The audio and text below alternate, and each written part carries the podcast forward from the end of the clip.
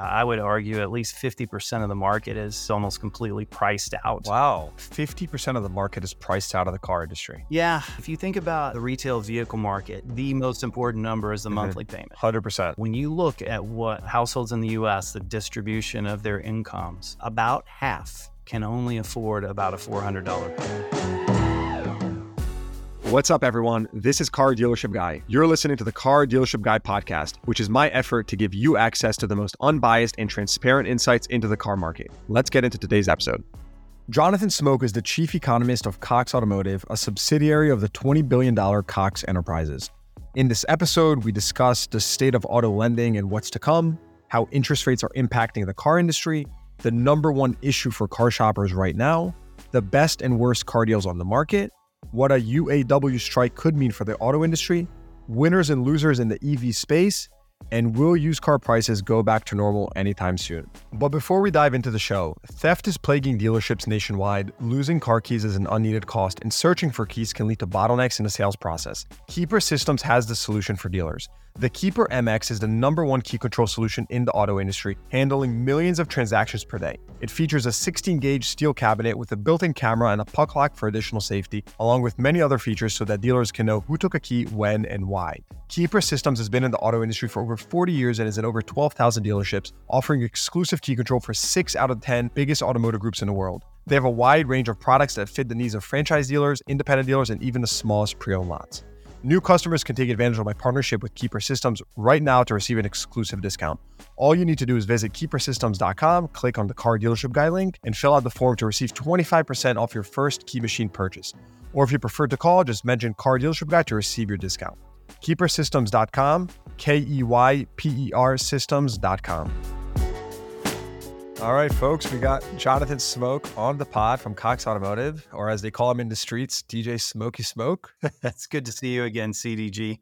You too. Thanks for coming on. The most creative economist I've ever met. So pumped for this one. People are probably wondering, what's DJ Smokey Smoke? Well, you should have listened to the first episode uh, where we gave some context on your DJing career. So it's a low bar for uh, the world of economists, uh, you know, to be entertaining and creative. But I try, I try to keep up. Well, look, we have a lot to cover. Haven't done a deep economy, just industry segment since our podcast, really. And so I think kind of to lay the land for a second, and I'll let you introduce yourself to all of our new listeners. Um, but it, it feels like it's been a lifetime since our last episode of what's changed in the industry. In reality, it hasn't been that long. It's been a couple of months. But since then, you know, just to give a preview, we've seen new car sales continue to rise year over year. We've seen used car prices kind of decline and then increase just a little bit. Now we're seeing these potential strikes in Detroit with the United Auto Workers, specifically strikes that could potentially impact production for Stellantis, Ford, GM. We're seeing Elon Musk and Tesla cut prices on their EVs, new cars, like 20%. I mean, just crazy price cuts overnight. And again, this was super recent, a couple days ago or so, a week ago. So we still have yet to feel the impact there, but there's so much going on. It's going to be a very juicy episode. Before we get into that, can you give uh, our new listeners, can you give us your background and exactly what you do? Sure. So I'm the chief economist for Cox Automotive. For folks not familiar with Cox Automotive, we are the largest uh, services company for the auto space. Uh, we basically uh, have some familiar brand names to consumers like Auto Trader and Kelley Blue Book, uh, where consumers go to shop and learn about vehicle values uh, and the like. We uh, have the top one, two, or three software platforms that dealers use to manage uh, all aspects of their business from CRM to inventory management to the back end DMSs. Uh, so, our bread and butter software businesses are, are very much focused on supporting dealers. And as a result, I work with dealers day in and day out.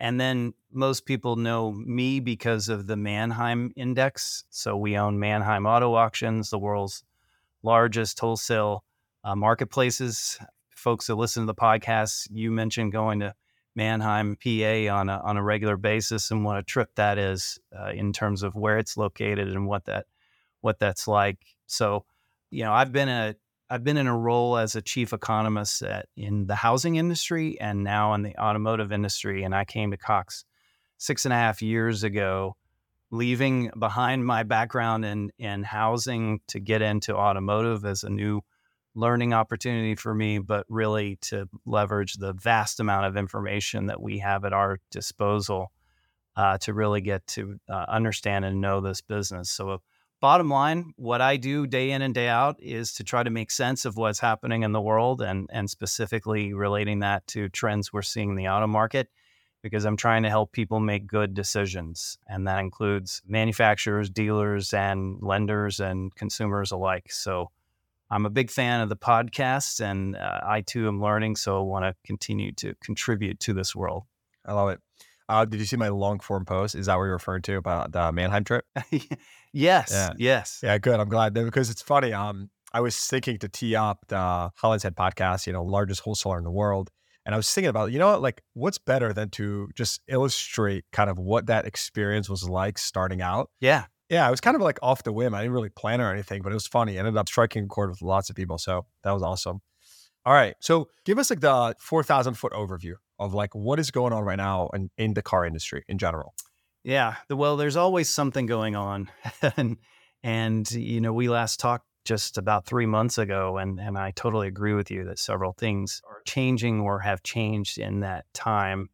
Fundamentally, if I take a step back, I would say that we're increasingly seeing the auto market move towards normalization and balance. You know, we've basically been in a world where the decline in new vehicle production from every factory in the world being shut down back in 2020 and then all of the crazy supply chain issues that happened as as the manufacturers tried to get back up online meant that we have been severely undersupplied in first the new vehicle market, but now that's cascading into the used vehicle market because the absence of new vehicle sales for three years in a row constrains substantially what can happen in wholesale and, and in the used retail market.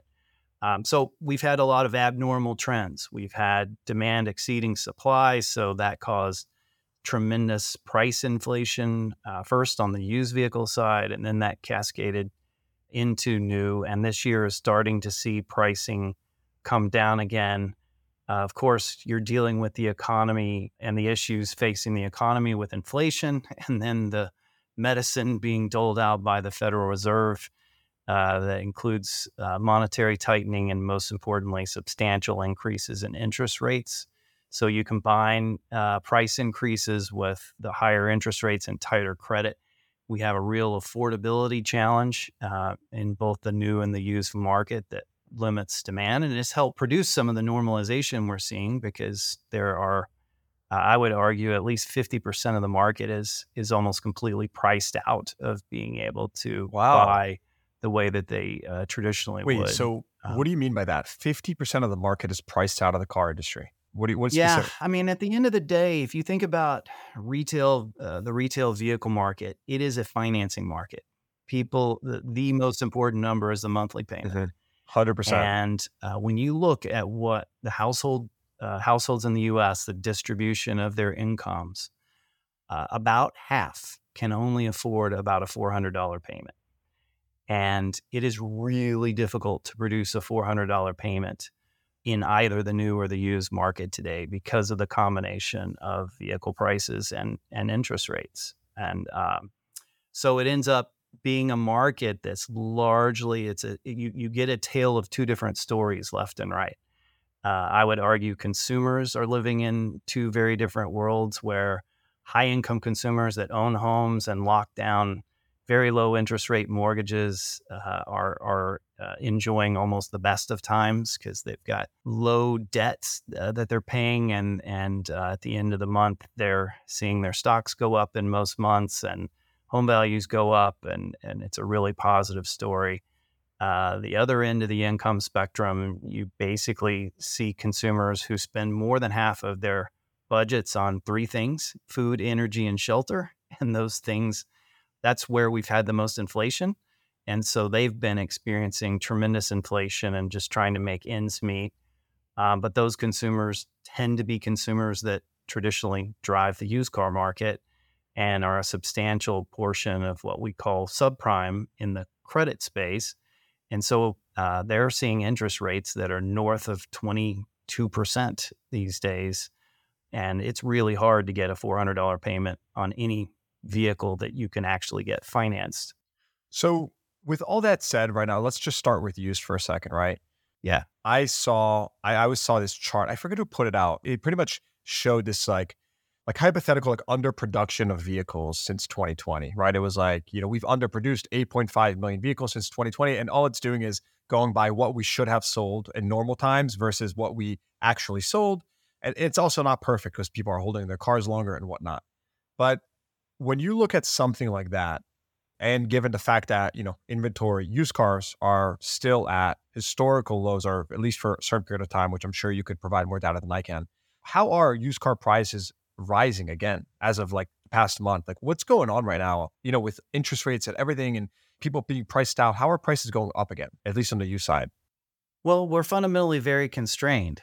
Um, so, to the point of the people who have, have focused on the underproduction that we've had, think about it this way prior to the pandemic, we basically had an, a car park that was growing by about 5 million units per year. We were adding 4 to 5 million units. Uh, and that's the difference between the new vehicle production and sales that happen in the new market minus the vehicles we lose, what we refer to as scrappage in, in the industry. So the net effect was yes, we were growing the car park by four or five million. So, so and give me like rough numbers. How many cars are operated in the, in the U.S. nowadays? Like about 280 million. Okay, 280 million. And if we were selling what, like 18 million new per year, 17 million?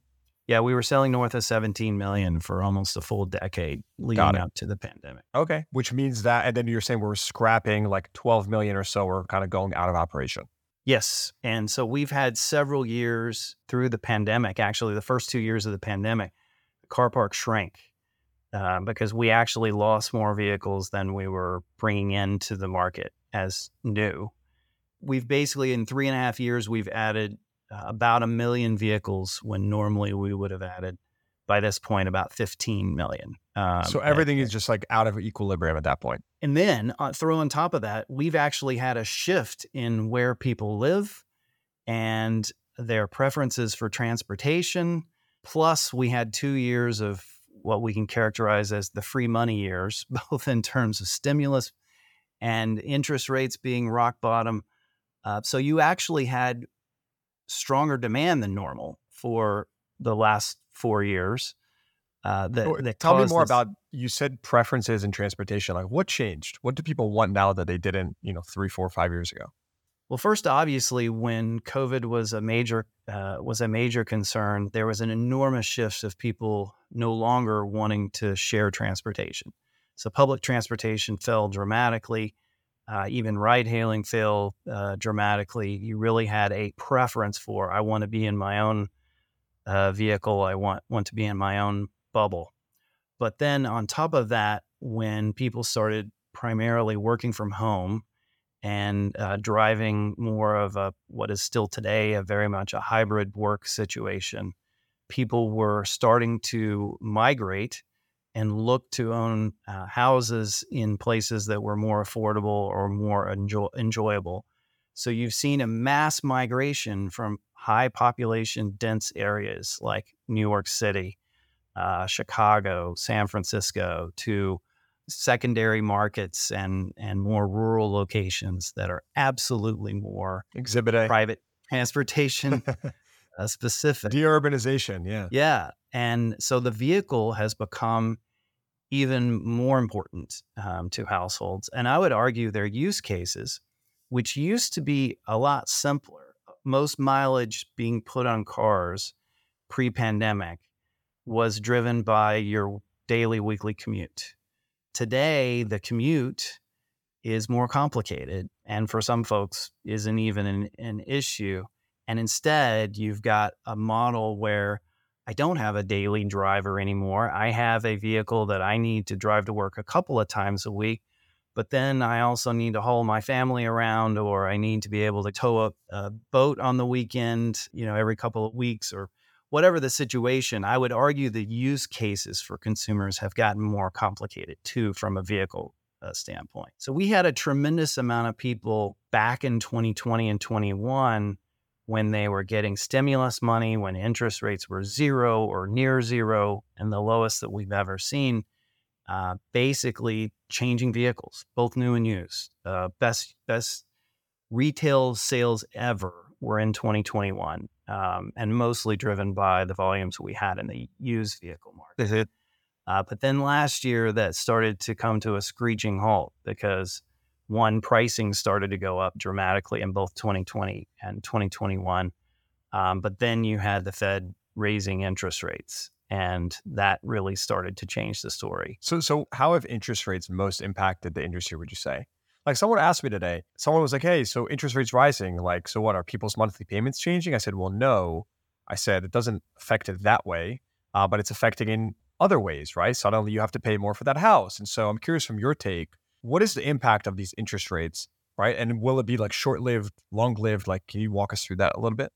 Sure. And that's a great point. It does not, the auto market, much like the US housing market, which by the way is relatively unique in the world, people are not subject to variable rates on the vast majority of, of loans that they have. So rising interest rates basically only impact new buyers, they don't uh, impact existing buyers. However, in the vehicle market, most people who are buying a vehicle are selling a vehicle. So you you have a lock you have a potential lock-in effect that what we may see is a much more muted uh, amount of demand out there because people net net will look at their situation and say I can't really improve my vehicle circumstance because my payment's going to go up uh, so much you can't you can't really figure out the calculus that will drive it so it's more a limiter on what we can sell now versus what we could sell before. And where we see that most evident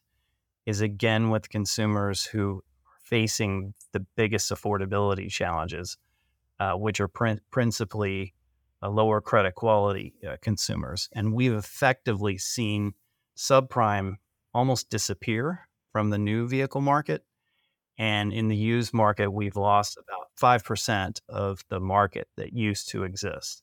So you literally Does have that matter? Is that five percent that's like at the fringes, or is that like a five percent that has no other options? Like, t- what? How important is that five percent? Uh, well, I would say it's important. It's it's materially important, and it's especially a, a good reason why when you look at our surveys of dealers and our dealer sentiment, uh, which which we're rolling out the third quarter this this month, it's why persistently franchise dealers have been more positive about the whole economy and the auto market, and specifically the used vehicle market than we see from independents.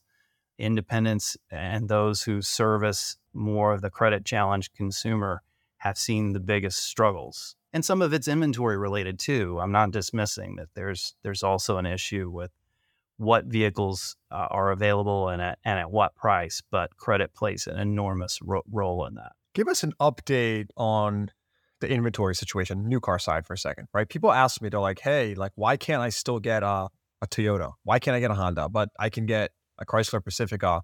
So, give us a why are some manufacturers still dealing with supply issues three and a half years later? I mean, come on, like, does something doesn't make sense? Walk us through that.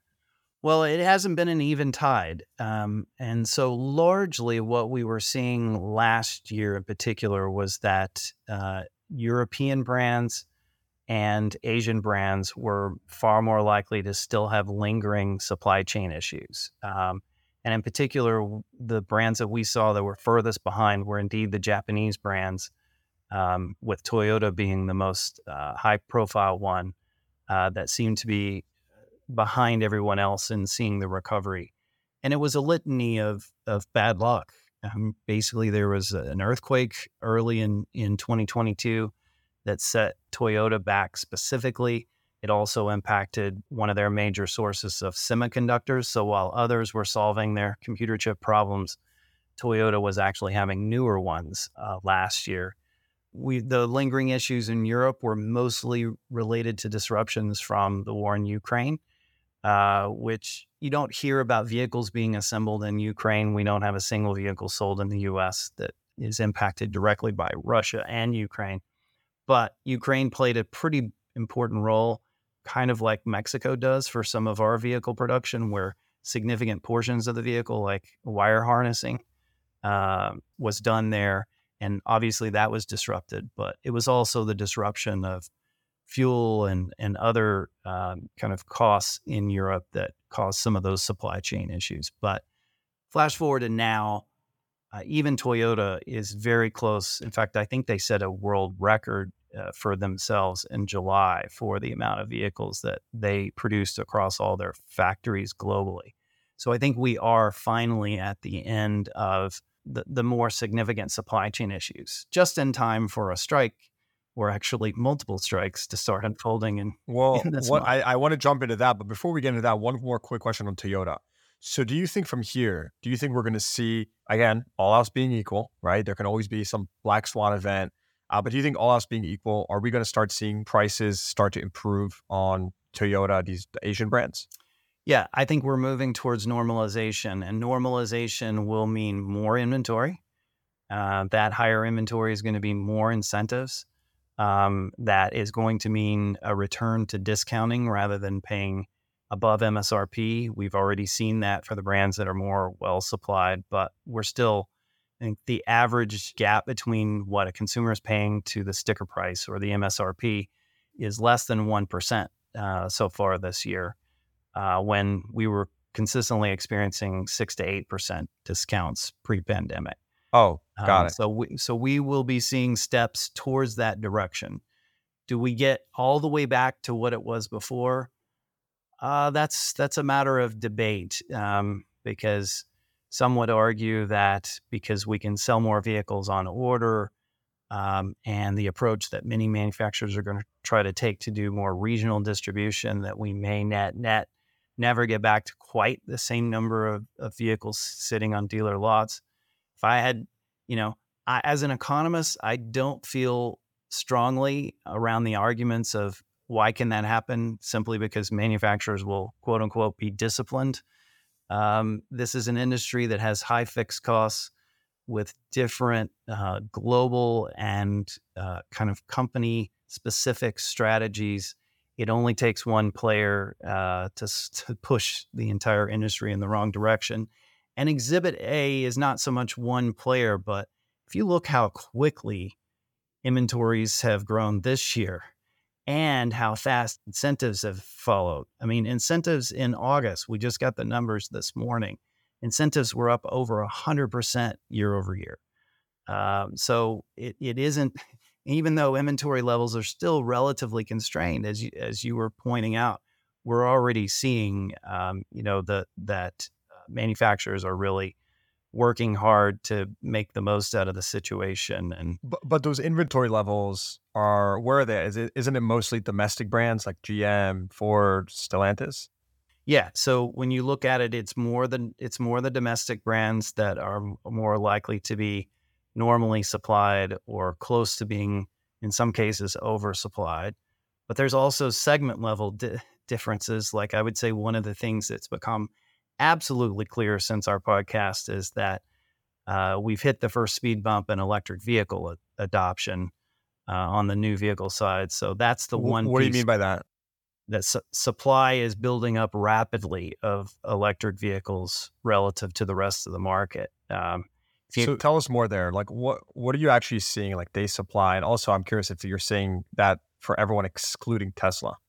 Yes, and in fact, uh, most of the data we put out, and we put out regular information in terms of, I do a biweekly video, uh, and then we do some detailed inventory reports using our vAuto platform. And vAuto is is uh, the top industry uh, source of of inventory management for dealers. So a, a lot of folks worldwide swear by uh, Dale Pollak and and uh, his philosophies with velocity and inventory pricing and management. And so we basically have the tools that let us track it.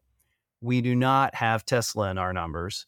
So what what we're seeing Why? in the data because Tesla is not a dealer customer uh, first and foremost. So we don't have Tesla actively participating in that platform to give us visibility in, into 100% of their inventory and and how they are pricing uh, that inventory and the second is they're much more difficult to relative compared to traditional dealers in terms of their approach to advertising specifically what they have available to sell.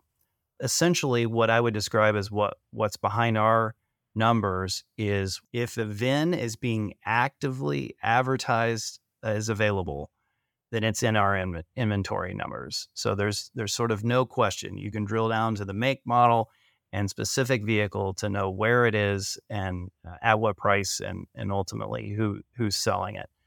Um, so our numbers track the industry numbers extremely closely, um, and you know we I look at it actually every single day, but we we share results sort of weekly, and and so back to the theme that we were describing, if you look in aggregate for the new vehicle market this year, days supply has gone sideways to slightly down, and day supply is simply the total inventory level divided by the active current sales pace. And we use a simple rolling 30 day sales pace. The industry does, uh, when manufacturers report their numbers, they do a more, I'll say, sophisticated calculation where they take into account the number of selling days in the month. And uh, it basically reduces the day supply a little bit more aggressively than what our numbers do. But nonetheless, what we were seeing in the trend was day supply has been coming down all year long, uh, or at worst, gone sideways, which means that despite inventories growing, and inventories have been up consistently about 80% year over year so far this year. Is that EV inventory or total new car inventories? Total new car inventories, what are sitting on dealer lots, what are actively being uh, mm-hmm. marketed. Mm-hmm. Uh, to, up eighty percent year over year. And what are the what are the actual numbers? Uh, currently, Roughly. we're we were right around 2 million uh, total new vehicle units sitting on dealer lots. Okay, 2 million, that's up 80% year over year. Okay, so so going back to your point on EV specifically, we were seeing in, in a market this year where day supply was coming down while inventories are rising, which that would signal strong demand, right? That's that is correct. Uh, that's a, that's a that's a good signal that if day supply is holding steady while you're increasing inventories, it means the market's absorbing what what you're delivering and you're not having a pileup of supply that would make you worry about future potential or or future vehicle values. Well, the one exception to that is battery electric vehicles. Their inventory uh, has increased almost 400% year over year, even faster than the uh, sales pace, which year to date is up about 80%. Uh, which means that the days supply number um, has been accelerating in its increase. And we're currently at a day supply for EVs above 100 days. Um, so what happens and next? that's more than twice that we see for the new vehicle market. That's very high. I mean, that's yeah, twice like the average. So, so what happens next is what are all the things you normally see when uh, something is oversupplied? Discounting, which you you already mentioned. I mean, Tesla is the 800 pound gorilla in that space, and boy, are they exerting uh, their muscle. And and by the way, from my view, it's working. If there's any w- clear victor so far this year, um, it's Tesla because they're maintaining their share. Um, yes, they're they're uh, they're making less money per unit that they're selling, but they are not uh, struggling the way that we are seeing some traditional brands. And I, I think I think some of that boils down to some of the adoption issues that we're running into. Because if you think about where we are, we basically have been selling battery electric vehicles to the choir. to you know, to use the religious analogy, we've been, we've been selling to the people who absolutely have sought them out and wanted to be the uh, early adopters for multiple reasons. Well, now we're trending towards a policy that suggests at some point in the future the average American has to buy, has to want and buy a battery electric vehicle. And there is a big difference between the choir and the average uh, American. And some brands, like Tesla, how Tesla's brand or other new entrants like Rivian line up uh, with consumers, they're in great position because consumers uh, align with those brands and and think of battery electric. Some other brands, like traditional brands, including high profile brands with battery electric vehicles like Chevrolet and Ford don't have quite the same lineup uh, with those consumers. Their consumers are actually not eager to get battery electric vehicles. And you also look at where those uh, brands traditionally have sold, they're in the heartland. they are everywhere. They are not concentrated in California or in the you know extreme urban the coastal yeah the coastal cities yeah yeah so there's we're just at an interest i'm not and by the way i'm not conveying that i think you know battery electrics don't have a future and won't continue to grow i think there's just this is the first of many speed bumps that that we're hitting as an as an industry I actually think the number one issue to consumers is pricing. And we're already seeing what happens when you're oversupplied. Prices come down, and that's going to cause more consumers to consider EVs.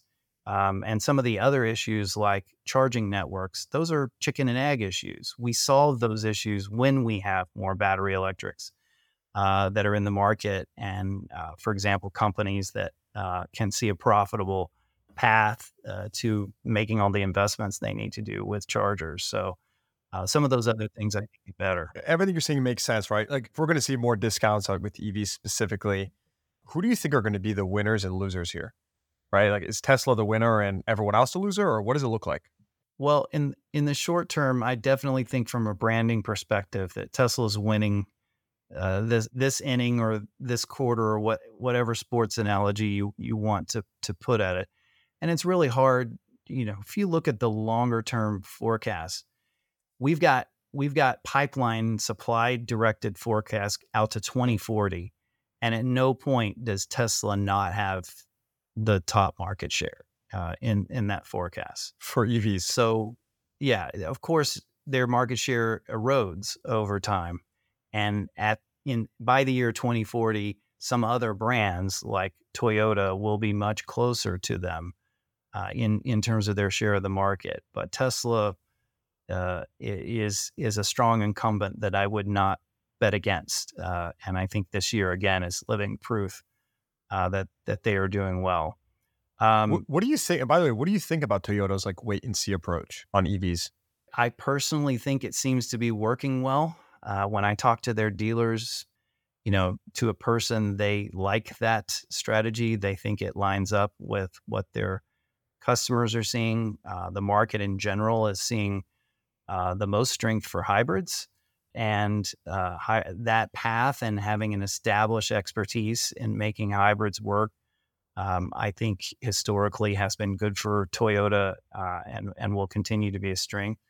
But they're also highly rumored to be, to be near announcing something uh, with solid state batteries that yeah. could really change the, the whole battery electric landscape. And oh, by the way, what's the one brand with real experience with hydrogen, uh, which is you know the other fuel that would be would help to address some of the range and and other use cases like for medium and heavies. Um, so uh, you know, t- Toyota is definitely one that I think, uh, for a variety of reasons, has to be viewed as as a, a long term uh, strong performer here. The rest, I would say it's it's sort of a mixed picture. You're going to have some growing pains because some brands are going to have to work harder to sell the same number of vehicles because their traditional customer is not an easy sell uh, in terms of where they live and and uh, their orientation towards accepting battery electrics. Um, so there's, I think some brands are going are going to struggle. Um, every brand is in this game. Every brand has has multiple models in the pipeline. Uh, some are more aggressive than others. You're saying is like EV models specifically, right? Yes. Got yeah. It. I want to flip back for a second to the used side. We know that here, like you just mentioned, on the new side, we're we're seeing the state supply increasing very much on the uh, with EVs, uh, with certain brands. Uh, the average used car is up like I think 45% or so since 2019 pricing roughly correct me if i'm wrong there it's like 40 45% or are we going to see this like slow but steady decline in used car prices? Or is this short supply going to just buoy prices and used cars are not coming down? Like you might as well forget about it if you're in the market for a used car. Where are we at? Yeah. Uh, i mean my my view is that we are very close to what a balanced market price level uh, suggests where we should be and uh, in other words, what I'm expecting to happen from this point forward is more traditional de- depreciation happening and no more price correction happening in the in the used vehicle market. And uh, the reason why we're more likely to trend in that direction is because we still have a scarcity of vehicles available. Uh, and it's especially true now, more so in the used vehicle market uh, than, than the new vehicle market. And that scarcity doesn't get solved for at least three more years um, because we basically can't sell the same number of used retail vehicles um, in 2023, 24, 25, because we just don't have the flows coming through the wholesale market, either through physical auctions or, or other platforms, because of the lack of leased vehicles, the lack of rental vehicles, uh, lower levels of repossessions, other things that basically uh, fundamentally drive what's available for dealers to sell uh, retail. Uh, so it's going to be the supply is going to be uh, limited. But yet, on the demand side, this summer is living proof of the situation that as we simply see used vehicle values come down, we create demand because we've had thousands of people priced out of the market. And uh, we hit the peak in used interest rates in late March while the banking crisis was going on. And it's one of the positive factors that has certainly not got not only not gotten worse, but has actually gotten better for the consumer since then. Yes, we did see interest rates drift up in August, but to start September, uh, used rates are trending down again. We're we're more than a quarter of a point off of the peak for the year.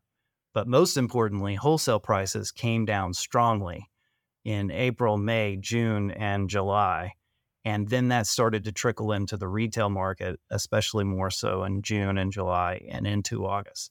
So suddenly, consumers who were looking for a price point, looking for a specific monthly payment, started to see it.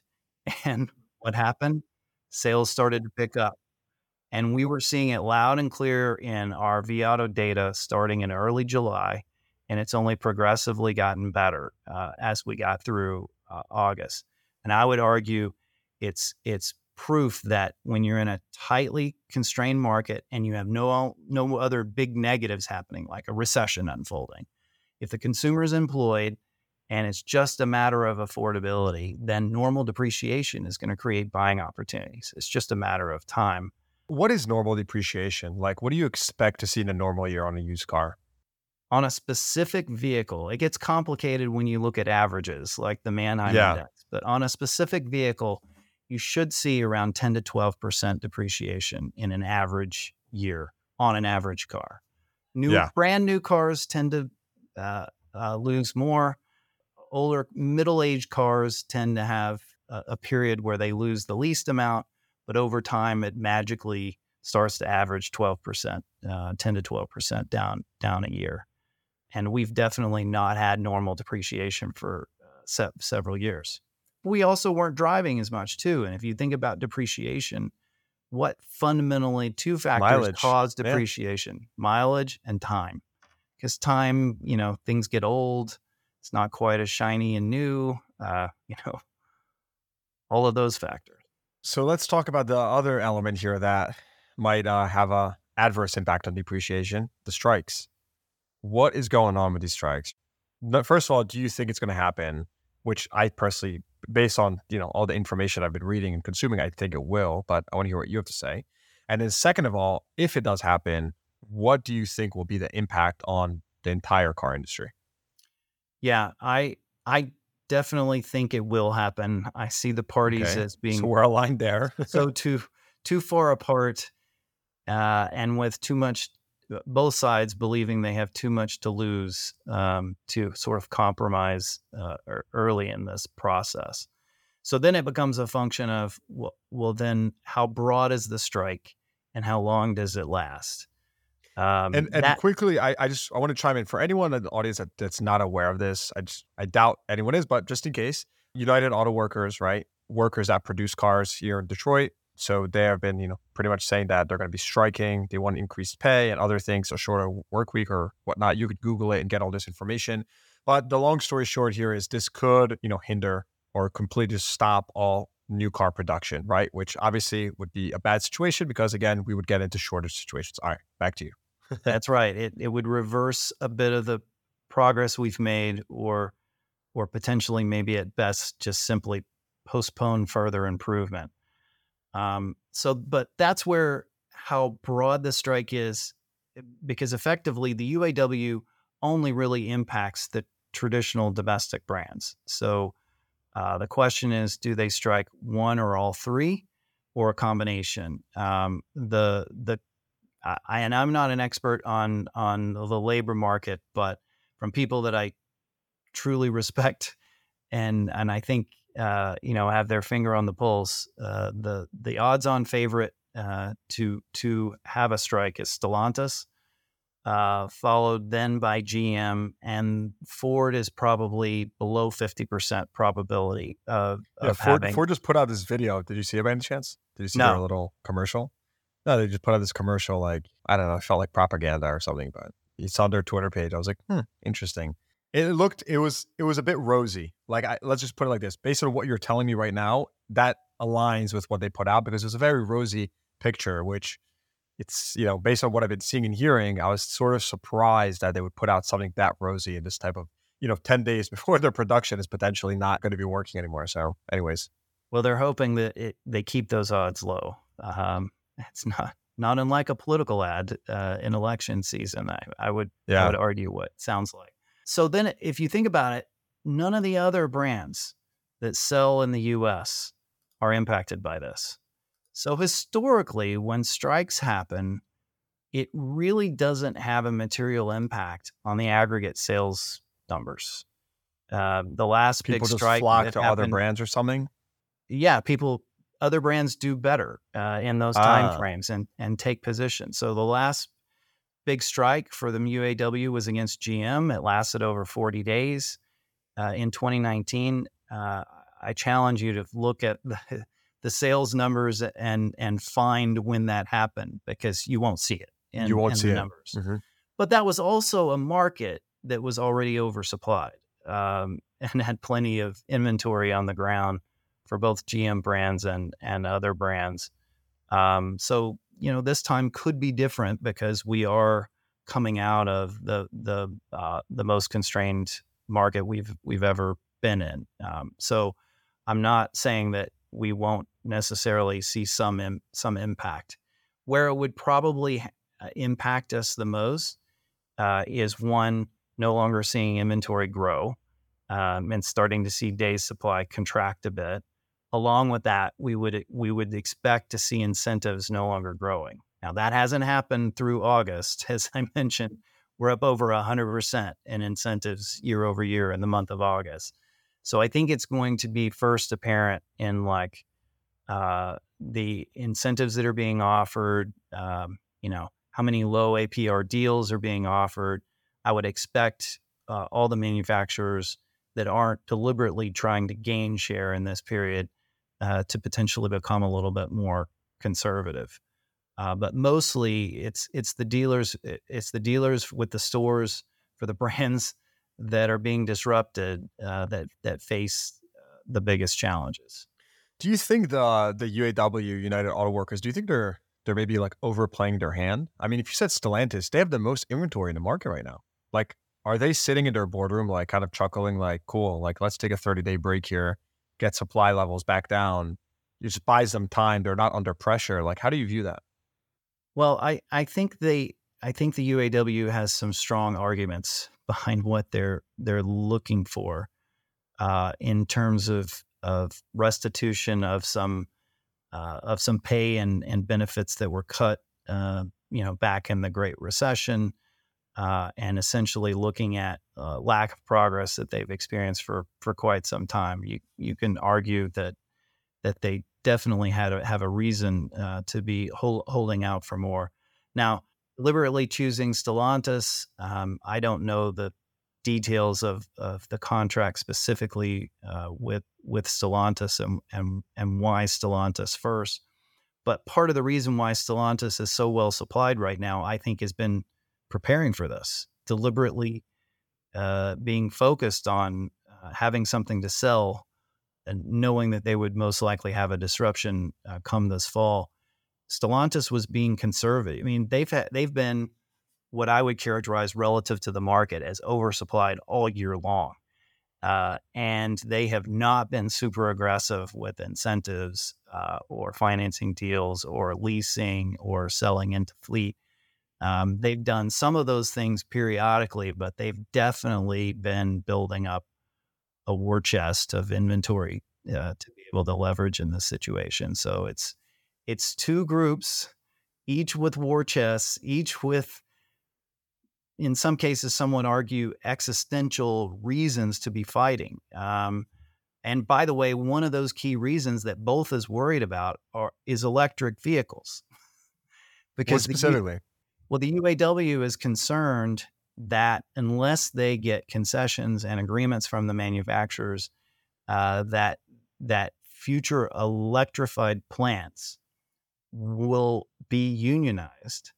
That some of those plants uh, will not be unionized because uh, building an electric vehicle is less work. It's less complex. It doesn't take as many uh, workers. You're working right up against companies like Tesla uh, that are not unionized, uh, and and from that perspective, um, you know, potentially have a have a cost advantage. So you can you can see why both sides are very worried about it. Because if the future eventually becomes eighty percent, hundred percent electrified, then what is the UAW's role if none of those factories um, so are you so yeah I mean so so let's say for a second right so uh, strike happens you know we don't know how long it'll be but let's just say it starts with Stellantis you said people go flock to other brands are what are we going to see in Q4 are we going to see inventories decline prices start rising again or at least you know fewer discounts and rebates I would I would expect that to be the case in in in aggregate.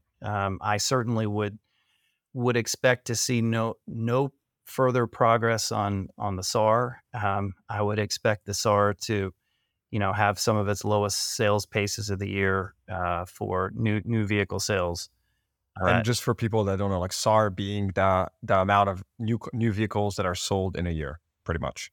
Yeah, it's the it's the seasonally adjusted annualized rate for every month that essentially tells you yes. if you kept that up for an entire year, uh, this is what your your pace would be. And we are pacing right now. What's the number? Year to date, fifteen four. Uh, August was one of the slowest months uh, since the very beginning of the year at 15. 15 and what what was 2019? Like 18, 18 million or so? Uh, 17, right on the dot. 17? Got it. Okay. And last so, year I mean, was 13 8. 13 8, 2022. Yeah. What was 2021? Uh, it was it was a little bit higher. I think it was 14 1. Got it. So 13 8 was like the bottom, at least for now. Yeah. Hopefully. Wow. Um, a lot, a lot of moving pieces. All right. So before we jump into the state of the lending market, a, a, lot of requests for like lending and interest rates and stuff like that is very interesting. A lot of people are, you know, really curious about that. Uh, but before we jump into that, like give us some give us some favorite buys like where are you seeing deals right now i mean you have your figures on the pulse here um, but like where where are you seeing deals for consumers like what's the what cars right now would you recommend to a friend if they're like hey i'm looking to get a good deal right now on a car what is it well electric the best Anything prices electric. for almost any brand um, you know that has been offered and you're far more likely to see incentives um, what's interesting the tax credit the IRA created a really big, the way the IRS interpreted the rules in the IRA created a very big loophole that more vehicles are available to get the tax credit if they're leased um, than not.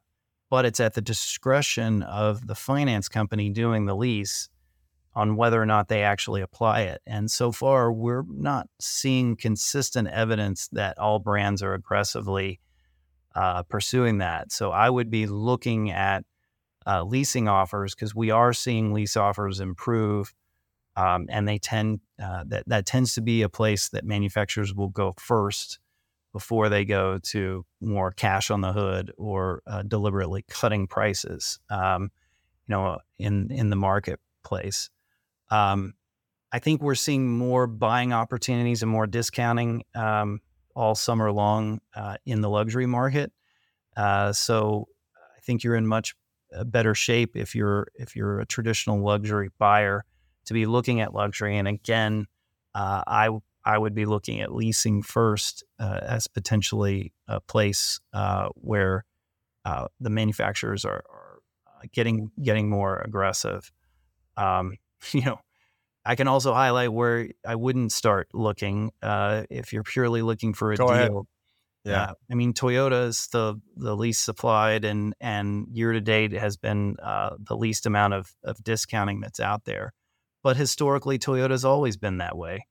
Uh, so if instead you look at it of uh, by you're no longer paying a premium, um, I'm actually hearing some individual Toyota dealers tell me that for the first time in August, they're they're they're uh, paying they're selling vehicles closer to invoice uh, than sticker. Toyota dealers. Yeah, yeah. Uh, Wow. so I what Wait. cars are those? Are we talking Corollas or I think it was a broad mix uh, across the board. And um, again, if you think about the situation, Toyota finally has supply. And if that's happening with Toyota, then what do you cascade down to the competing brands? My guess is if you're in the market for uh, for a vehicle, then right now, before the strike uh, potentially starts to change behaviors, the first couple of weeks of September, you know, it's a lot of people tell the folks not to buy until the last week of the month, but uh, that's actually not true across the board in terms of of getting the best deal on a vehicle. Actually, you can quite often get some of the best financing deals early in the month. Um, so it, why is that? um, I'm not I'm not certain why that's the case, but what what I what I tend to see in the data is that people who buy in the first week of the month tend to be the people that are most um, actually price sensitive, looking for specific new programs that are coming out, and they seem to pull the trigger. So you disproportionately get people who are who are hunting for like specific programs and and uh, financing deals as opposed to just uh, negotiating. the- Interesting. Yeah. Yeah. Maybe it could be, you know, with like people getting paid or something. And, you know, they're the more kind of budget conscious people. So they just got paid and they're going to use the money towards the vehicle. We've definitely seen that on like, you know, people get paid Fridays and stuff. You see an uptick of just, you know, consumer traffic on Fridays, right? People get paid, Yes. come to, you know, buy a car. So, all right, let's talk about um, lending. So, what is the deal with lending right now? Um, and just kind of walk us through, if you can, repossessions, delinquencies, right? I did look at some Cox Automotive data. You know, looks like we are from a delinquency perspective or repossession perspective back to 2019 levels. I want to say, but I'll, I'll let you, uh, I'll let you kind of give us the, the lay of the land there. Yeah. So credit has been, Is the market melting or are people overreacting? the market is not melting. Um, I, I, I, I will definitely uh, sort of uh, call that out uh, specifically. If anything, the market is simply normalizing in in some key metrics like defaults and re, and repossessions, and we're not even we're not even back to 2019 levels uh, with with the, th- those activities. Wh- what is Um, that number? Can you share that exact number with us? Sure. Um, so the default rate, for example, and, and that's that's what matters the most because a, a loan has to be in default before a repossession can happen. Um, and we look at Equifax data uh, every month uh, to judge how auto loans are performing. And uh, year to date, we've got a uh, default rate in 2023 that is 2.5%, and it was 2.9% uh, last uh, in 2019. Uh, last year, it was 2.2%, um, up from an all time low in 2021 of 2%. So 2.5% of all auto loans in the market are in default. And that's below 2019 levels of 2.9%. Okay, got it. So, and that's, well, that's below 2019, which is decent. But what about S&P Global put out this data, which was like percent of ABS loans 60 plus days delinquent. Um, and they showed that we are at the highest rate since 09. We're actually higher than 09. It's at about five and a half percent roughly. Talk to us about that. What is that? So that's that's been where we've seen more evidence of stress has been in delinquencies. 30 and 60 day delinquencies on auto loans have been at record levels every month this year for the specific month. There's strong seasonality in delinquencies. Uh, people are are usually the furthest behind in January, uh, coming after the holidays and pre-tax refunds, and then when tax refunds hit, delinquencies fall because people are using the tax refunds to catch up and then we start to see delinquencies rise again. So we have been seeing delinquencies pick back up. Their pace of growth, though, slowed in the month of July, and I'm anticipating in the month of August uh, for uh, for there to be less growth in uh, severe delinquencies. Uh, but from a total amount of people that are behind 30 to 60 days, uh, it is definitely at historic levels. Uh, we've got data back to 2006, and it's the worst July compared to any July back to 2006. Um, so but what, what we're not seeing happen is people are falling behind 30 or 60 days, but they're not they're they're curing their situation. And, and that was going to be my next question to you, right? Like, yeah. what are these loan extensions? Like, that's like cheating. Like, how can you just extend a loan? Like, what is this? Explain this to me, because I I did not come from this world, right? So I view this like so simplistically, right? A loan is delinquent. How can you? Or it's about to go into default. How can you just extend that? Or is that just the bank saying, "Hey, we don't want to take that we don't want to realize that loss yet, or what's the deal? Go ahead. Well, two two two things, and it's actually key to understanding why this is actually a symptom of inflation versus a symptom of absolute distress that leads to further problems and credit uh, really evaporating in, in the auto market. Um, usually, delinquencies are high when people are losing their jobs. People are not losing their jobs. People, uh, we have I mean, yes, the unemployment rate ticked up in the month of uh, August, but it was because more people came into the labor force. We've actually added a, a, over 4 million more people to the uh, payroll rolls uh, since the pandemic. And uh, we've had historic, you know, beyond 50 year lows of uh, the unemployment rate. And most importantly, for every unemployed person, there's one and a half jobs available uh, to them, which is leading to above average wage growth. So usually lenders are are worried when people are losing their jobs, and you don't cure somebody who's 60 days behind uh, and extend their loan or uh, come up with a new payment plan uh, for them uh, in in the circumstance when when they're not gain, gainfully employed. Um, so that's a key difference. The other difference is vehicle values. As we were sharing, vehicle values have not and will not go back to the levels that they were in 2019. Um, where we actually see uh, loan vintages, uh, loan in the in the loan performance world, people talk about vintages, so it's it's based on what month was the loan created. Um, well, loan vintages for new vehicle loans, there's not a single vintage yet that has an, uh, above that has below average uh, positive equity, meaning every new loan that's been made uh, has basically more equity in it than it normally does at this stage in its life. And Since when, though? What time period are you talking about? All time periods. I'm talking all active vintages of of new loans, um, and boiling okay. them down to each. So people, yeah. So inflation pushed up values people obviously have more equity in their vehicles. Inflation so pushed up values, and people yes. have put the most they've ever put as down payments on auto loans over the last three years. Mm-hmm. So they started from a better position as well. So what does that actually mean? Like, does that just mean that banks are okay with extending your loan because they know you have so much equity in that car? And, yes, I believe in the cases that uh, lenders are actually doing that, but it, it it often also means that consumers can cure their own situation and sell the vehicle. And you've got more dealers buying directly from consumers. You had Gimme the VIN on. You know, you've got all of these venues to potentially capture the equity uh, in the vehicle uh, that are that that's far easier for consumers. So fundamentally, I think that and being employed and having above average wages uh, are causing consumers to sort of cure their situation either with the lender or or by their own activities. We do see problems with the where there are, are problems with loan vintages are used loans made in the second half of 2021 and virtually all of 2022. They have above average defaults. Uh, they have below average equity in their vehicles because those people bought at the peak of used vehicle prices and have seen above average depreciation uh, since then. So that reduces the options that those consumers have, either in the marketplace or with the lender does that pose any systemic risk, or is that just like some a vintage that's going to get wiped out and the rest is history? Like, I don't think it it causes uh, systemic risk um, because what we see with uh, the the asset backed securities or uh, the specific lenders is the rest of their portfolio is performing better than normal.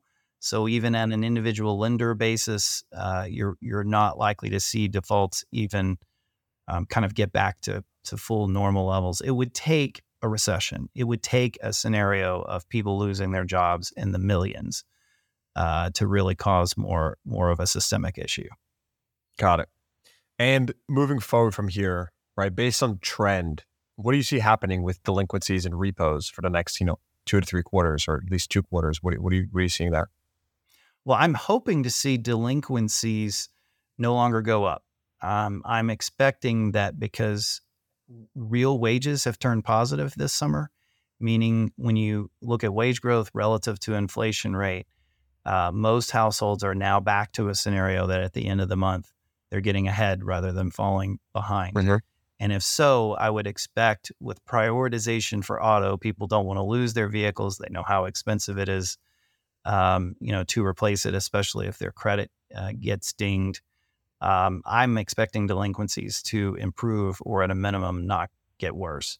And I'm not expecting defaults to end the year even back to 2019 levels, but I'm expecting them to slowly move in that direction which means that yes, we'll continue to see more repossessions um, each week, each month, because we're simply uh, returning to normal uh, default rates from a very low level of defaults. Plus, by the way, we have record number of loans uh, outstanding. So that alone, even if the default rate was consistent, you would you would see um, more defaults happening and more repos happening purely as a function of the of the population. All right, so let I want to I want to kind of sum this up super simply, right? So first of all, if if you're in the market for a car, you said look for EVs because they're as, from a deal perspective, those are the best deals in the market, right? Yes. Great. And then used car outlook next 3 to 6 months. What do you see there? Uh, I think many people should continue to see lower prices on used vehicles. So it's going to open up opportunities to buy if you're looking for a specific price point or a specific monthly payment where the action seems to be the most this year, the part of the used car market that's been strongest are on certified pre owned vehicles. And those can be officially from manufacturers, but I would say many dealers also offer their own certified program. And in, in many cases, that's a super win for a consumer because even though the vehicle's uh, advertised price may be higher than a non certified unit, when you factor in what you're getting with an extended warranty in many cases and with what is uh, most of the time a much better interest rate, uh, you end up with a monthly payment uh, that more than compensates uh, for the uh, you know higher price paid. So it's a it's a win win for the dealer and the consumer uh, alike. All right, so so give us the rest of your takeaways. like anything else that we missed, right? We spoke EVs, we spoke Teslas, we spoke strikes, new car, used car, lending, what am I missing? well, I mean, looking out the horizon, you know, we're constantly trying to figure out what's going to happen next week, next month, and yeah. the next five next years. um, and I think the worst is behind us. Um, I'm increasingly optimistic that we'll avoid a recession for the economy. I think the consumer remains resilient because of the labor market, and I think we can thread the needle um, and and make it through. If so, the vehicle market is past its worst point in every channel. And our outlook has growth in every channel, uh, meaning every sales channel, whether you're a franchise dealer, an independent dealer looking at the used market versus new, all of it has growth in the years ahead. But I would argue it's a mixed story because when you look at it, what we're going to take is five years to get us back to 2019 levels of transactions. So, competitively, if you're a dealer in the marketplace, it's actually going to be just as hard, if not harder. We're supply constrained on used vehicle inventory. So, a lot of dealers, especially franchise dealers, have enjoyed tremendous growth in the used market. And the playing field is going to be a little bit more level between independent uh, dealers and franchise dealers over the next several years, unlike the environment we've had for the last five years that has decidedly favored franchise dealers uh, at the expense of, of in, independent Wait, dealers. Why do you think it's going to be a bit more level though? Because of the age of vehicles that are available to sell in the car park. What we're missing are vehicles that are less than five years of age, which is precisely what franchise dealers sell. And what we have millions more of available, you just need to get the consumers to sell them to you or trade them in, are vehicles that are more than five years of age. And so, for franchises to even maintain their level of used retail sales, they're going to have to sell older vehicles, uh, which is putting them in the domain of competing more directly with independents. And I think some are going to choose to sell fewer used vehicles and they'll be happy because the new market is coming back for them and they're much more profitable than they have been there and they're seeing profits in other parts of their business. Um, but eh, it's still going to be a rough road for independents. So you think just independents are, are going to are going to suffer the most? Um, no, I think it again that inventory uh, leveling out a little bit will help independents um, do better than they than they have because this is their this is their uh, what was it called their flywheel. Um, yep, that they can operate and they they know best how to perform. Um, and there's no question that if you cater to a credit challenged consumer, that's where there's pent up demand. Uh, there's been an absence of people buying over the last uh, two years that I think will increasingly come back into the market as we see interest rates uh, come down, and they will come down. I'm not optimistic that we're going to see rates down three full percentage points from where we are today, but I would be willing to bet within two years we'll be down at least two full percentage points. And that really? can make a meaningful difference. Uh, on, do you think so? What do you what do you have to say to the the higher for longer camp? Right, people think rates are going to be higher longer. Why do why do you think rates are going to come down? Well, I think in terms of Fed policy, I I you have to buy what they're selling right now and believe that they're going to remain high. Yeah. I, I think most most of what I'm seeing from macro economists is that the Fed probably won't start cutting until late next year. And when they do, they're probably going to cut rates by about two full percentage points, but it'll probably be gradual, like a quarter a point uh, every quarter or something like that. So it'll take us one to two years to see those rates come down. But use rates are a function of the bond market and the risk premium that lenders are charging in terms of their specific yield spread. And actually, yield spreads have outpaced what the Fed has done this year. Uh, so we could see used loan rates come down a half a percentage point or even more simply if the delinquency rates uh, start to flatten out and, and improve. And if the economy turns the Got corner it. and there's less uncertainty there, okay. start so that could improve. Yeah because lenders are going to be willing they are often more willing to be more aggressive in the auto market because the collateral is easier to retrieve mm-hmm. and if we're proving that vehicle values have no more correction to them again that just reinforces their yeah it can be a little bit more risk on mm-hmm. yeah um, i love it jonathan smoke this was great very insightful i think uh, people are going to love it so any any last thoughts oh, just keep it up, guy. Uh, you you've done the industry and consumers alike a service with this. I enjoy listening to every single one of the podcasts. There's always something I learn. You have to tell us one secret. Do you have a Twitter burner account? Yes or no? A Twitter burner account? You're not active. We don't see you active enough. Yeah, I was, you know, sometimes, you know, do a little tweeting and this and that. So I, I do actually have two different accounts because I have to let my uh, anger out, but uh, that's typically about it's typically about sports teams and not so much yeah, about yeah. the vehicle market. Fair enough. Listen, if you would have said no, I wouldn't have believed you anyway. So it's all good. I love it. All right, um, dude, this was great. Thanks so much, and uh, we'll talk soon. All right. Hope you enjoyed that episode. Please give the podcast a rating, consider subscribing to the show, and check the show notes for links to what we talked about. Thanks for tuning in. I'll see you guys next time.